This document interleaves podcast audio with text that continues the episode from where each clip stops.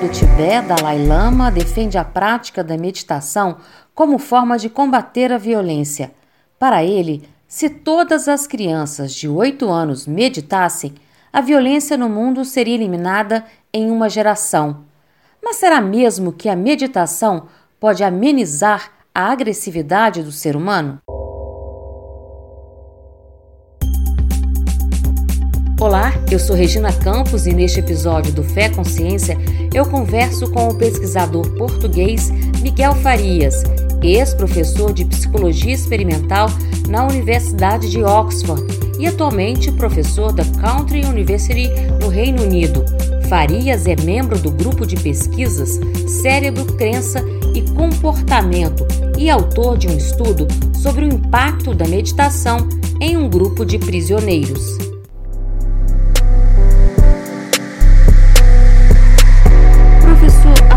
Pesquisa comprovou que, diferentemente do que é propagado, a meditação não levaria a um estado de consciência singular, tampouco o mundo seria mais pacífico. Como é que foi esse estudo com esse grupo de prisioneiros? O nosso primeiro estudo foi sobre foi uma intervenção sobre yoga e meditação em prisões ao longo de seis semanas e eram umas sete prisões, isso tudo na Inglaterra.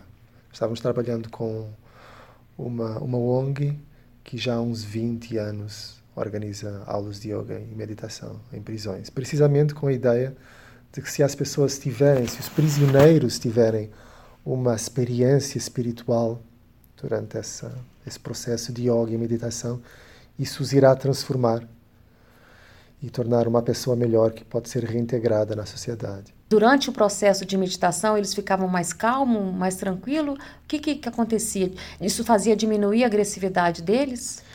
Então, é um contexto muito, muito particular, o de uma prisão. Bem, bem, por, por, definição, você está preso, não é? Por isso, a sua liberdade de movimento é muito relativa. E algo que nós incentivamos durante essas seis semanas era que eles fizessem também, praticassem nas suas celas, mas isso muitas vezes é praticamente impossível porque as celas são compartilhadas, há muito barulho.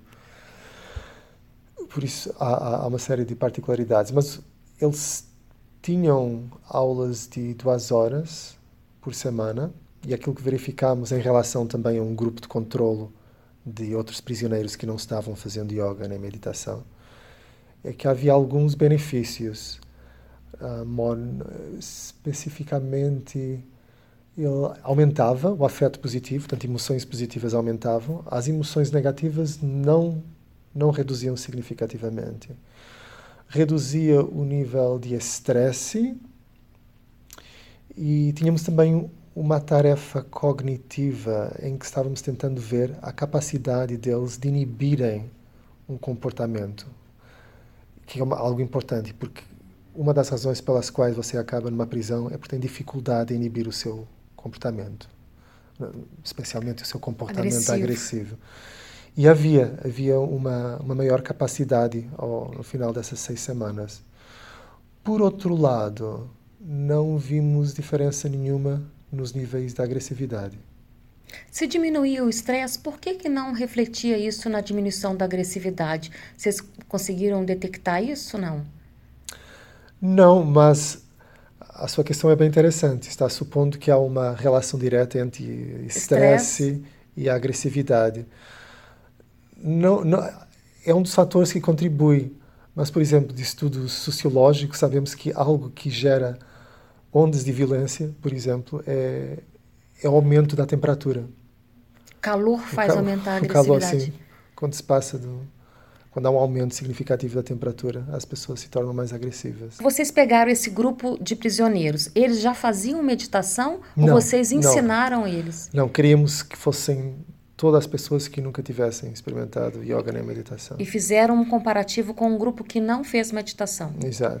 E aí vocês mostraram que esse grupo que fez a meditação, ele, o grupo ficou mais tranquilo. Portanto, mas isso houve, houve uma melhoria de, algum, de algumas variáveis. E o que é mais interessante é que, três, quatro anos depois, um grupo na Suécia replicou exatamente as mesmas variáveis que nós utilizamos e tiveram exatamente os mesmos resultados. Mas, mas na, depois que vocês terminaram a pesquisa, esses prisioneiros continuaram praticando meditação?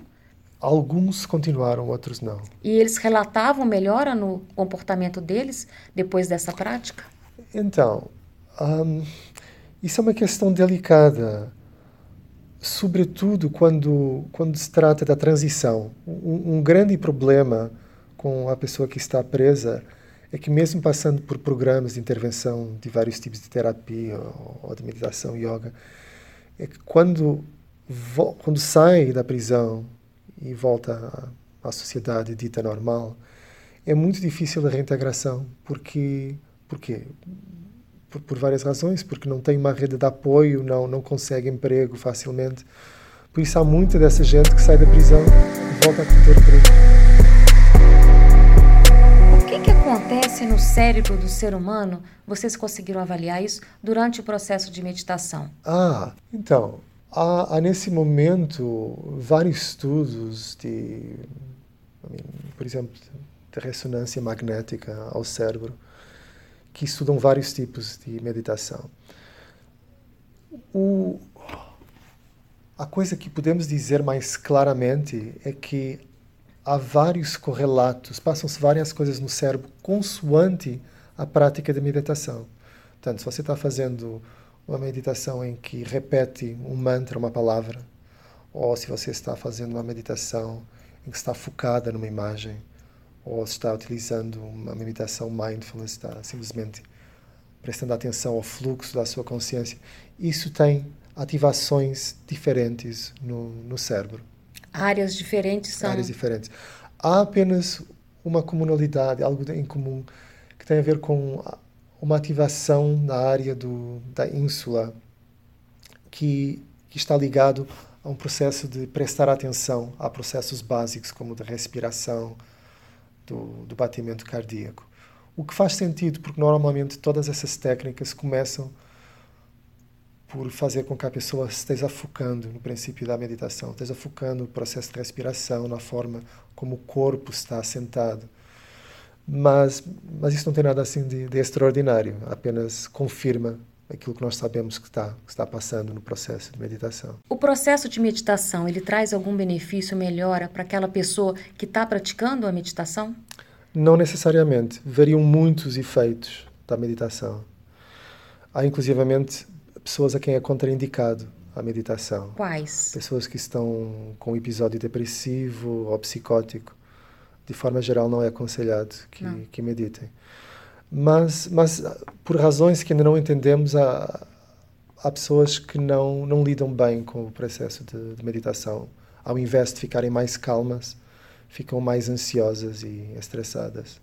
Por isso não é não é uma panaceia, não é uma técnica que funcione para toda a gente e para todo tipo de problemas. Para que tipo de problema é indicada a meditação?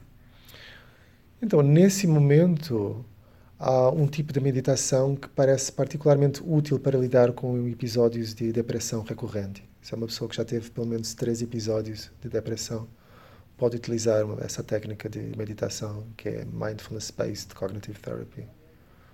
E, e, a pessoa assim muito agitada, muito nervosa, que tem muito medo, ela é indicada a meditação? Não? Então, o que sabemos de, de uma grande meta-análise é que tem um efeito moderado para a ansiedade, mas já tem um efeito muito mais reduzido para com o estresse, por exemplo. Diminui o estresse? Não, já tem um efeito mais reduzido em termos do poder da meditação em reduzir o estresse. Mas para a ansiedade tem, tem efeitos moderados. Você indicaria a meditação como profissional da, da área de saúde mental? Você indica aos seus pacientes fazer meditação? Depende de cada caso. Depende de cada caso. Não, eu creio que não é algo que, que se possa dizer que seja útil para toda a gente. Sim. Agora, é, enquanto terapia, enquanto terapia, temos de pensar que essas técnicas foram desenvolvidas dentro de tradições espirituais com portanto, com motivações diferentes do, simplesmente do bem-estar físico ou mental. Qual é a relação da meditação com a, a, a espiritualidade?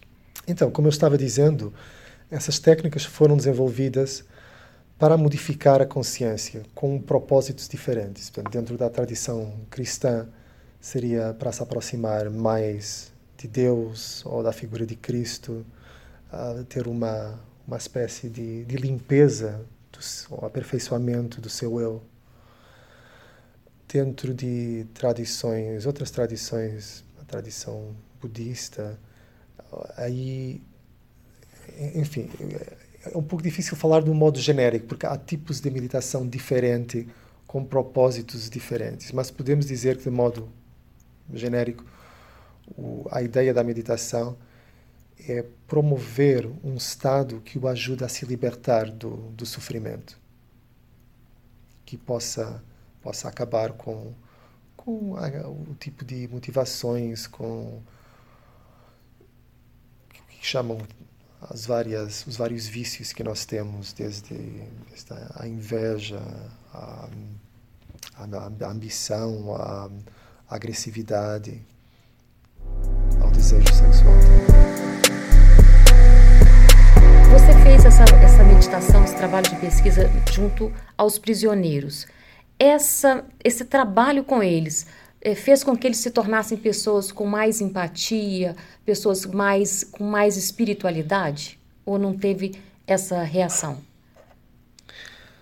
Não podemos dizer que tenha tido essa reação, mas não estávamos estudando particularmente os níveis de empatia e, e compaixão. Contudo, fizemos um, um, outro estudo em que verificamos, tivemos estudando outros estudos que foram feitos que estavam tentando ver se a meditação levava a uma redução da agressividade, do preconceito e se aumentava a compaixão, a empatia e o sentimento de conexão com as outras pessoas. E, e, os resultados são, são ambivalentes. Alguns estudos indicam que sim, outros nem, nem por isso. Os resultados mais fortes são para empatia e compaixão. Contudo, se olharmos para os resultados de compaixão, verificamos que há o que nós chamamos um efeito do experimentador. Ou seja, eu gasto muito tempo e dinheiro que, que angario a fazer uma pesquisa e por isso eu quero que a minha pesquisa resulte, não é? E em muitos desses estudos, tanto os experimentadores quanto as pessoas que estão fazem parte do estudo, os participantes, estão um pouco estão motivados para que o estudo funcione. Né? Portanto, há uma espécie de efeito placebo. Uma das coisas que verificamos é que os estudos têm um efeito mais forte quando o professor de meditação é também uma das pessoas que está escrevendo o artigo sobre, sobre isso. Por isso, há, há vários vieses nesses estudos. Nesse momento, eu francamente, eu não estou convencido que as técnicas de meditação sejam superiores a, a outras intervenções comportamentais. Em, por exemplo, pomos uma pessoa num contexto em que tem de ajudar, tem de ajudar as pessoas que, que não têm casa ou as pessoas que estão doentes. Não, não sou convencido que com uma intervenção de meditação que a pessoa esteja sozinha a gerar, a pensar em sentimentos positivos, por exemplo, ou a fazer uma meditação mindfulness, que isso seja tão benéfico para gerar Você acha compaixão. que o trabalho voluntário em benefício de outras pessoas tem um efeito positivo melhor do é, que a meditação? É uma estratégia comportamental em que você está, está fazendo um trabalho para ajudar os outros e, e, e tem um relacionamento com as outras pessoas. De certo modo, pode ver um benefício direto do seu trabalho. E, e há um claro benefício direto para as outras pessoas. Porque acho que a meditação você fica muito com você mesmo e, e no trabalho voluntário você tem a companhia daquele outro que você quer beneficiar. Seria isso, mais ou menos? Sim, e, e esse, esse tipo de trabalho torna a pessoa também mais susceptível a entender a vida do outro e o sofrimento do outro. Talvez quando você avalia o sentimento do outro, você entenda melhor e aceite melhor o seu sofrimento. Seria isso? Eu acho que a vantagem da estratégia comportamental é que é mais focada sobre o outro do que sobre si mesmo. Ao contrário da, da meditação. Daí, daí, a possibilidade de, que, que eu penso de gerar mais empatia e compaixão. Porque mais facilmente vê o que está passando com essa pessoa. Depois de todos esses estudos sobre meditação, acho que, é, pelo que eu tô, entendi, você não tem uma, uma uma opinião muito forte sobre a meditação, que ela de fato tem valia? Ou é a impressão minha? digamos que a, a minha opinião é moderada em relação aos contributos da meditação enquanto uma forma de terapia ou uma forma de utilização para, para bem-estar. Eu acho que a, as evidências nos mostram que ela pode ter um, um papel significativo, mas é um papel que não é mais significativo que uma técnica de relaxamento muscular. Em algumas circunstâncias pode ser pode ser mais útil que isso, mas é incerto se é por causa da meditação em si, se é por causa do, do elemento de psicoeducação da terapia, porque tem também uma componente educativa de como lidar com, com pensamentos negativos. Por isso, no, no caso da, do valor terapêutico dela, acho que tem algum valor terapêutico para algumas pessoas, em algumas circunstâncias, mas as evidências nos mostram que não, não é um, um valor universal, nem um valor acima do de outras estratégias de relaxamento. Se me perguntar se eu acho que a, a meditação, que as técnicas de meditação têm um, um, valor particular, aí já é outra, já é outra questão, num sentido que sai para além do, dos efeitos terapêuticos. Eu acho que enquanto uma forma de autoexploração, de nos vermos de um modo diferente, experimentarmos o mundo de modo diferente, aí eu já acho que já, já, é uma técnica, já são técnicas com, com muito valor. Mas, mas são de uso limitado se você não tiver um, um, guia. É um pouco como aprender um instrumento. São muito, muito raras as pessoas que conseguem aprender um instrumento bem se não tiverem um professor. E é difícil aprender a meditar bem, seria isso? Eu, eu diria que é fácil, é fácil meditar, mas para para meditar com um propósito claro de, de transformação, isso é muito difícil. Chegamos ao final de mais um episódio do Fé Consciência, o podcast do NUPS, o Núcleo de Pesquisa em Espiritualidade e Saúde. Agradecemos ao professor Miguel Farias pela entrevista. Esse podcast foi editado por Carolina Leonel, com produção de Paula Mata e Davi Barroso e trilha sonora de Romário Rodrigues. Até o próximo episódio.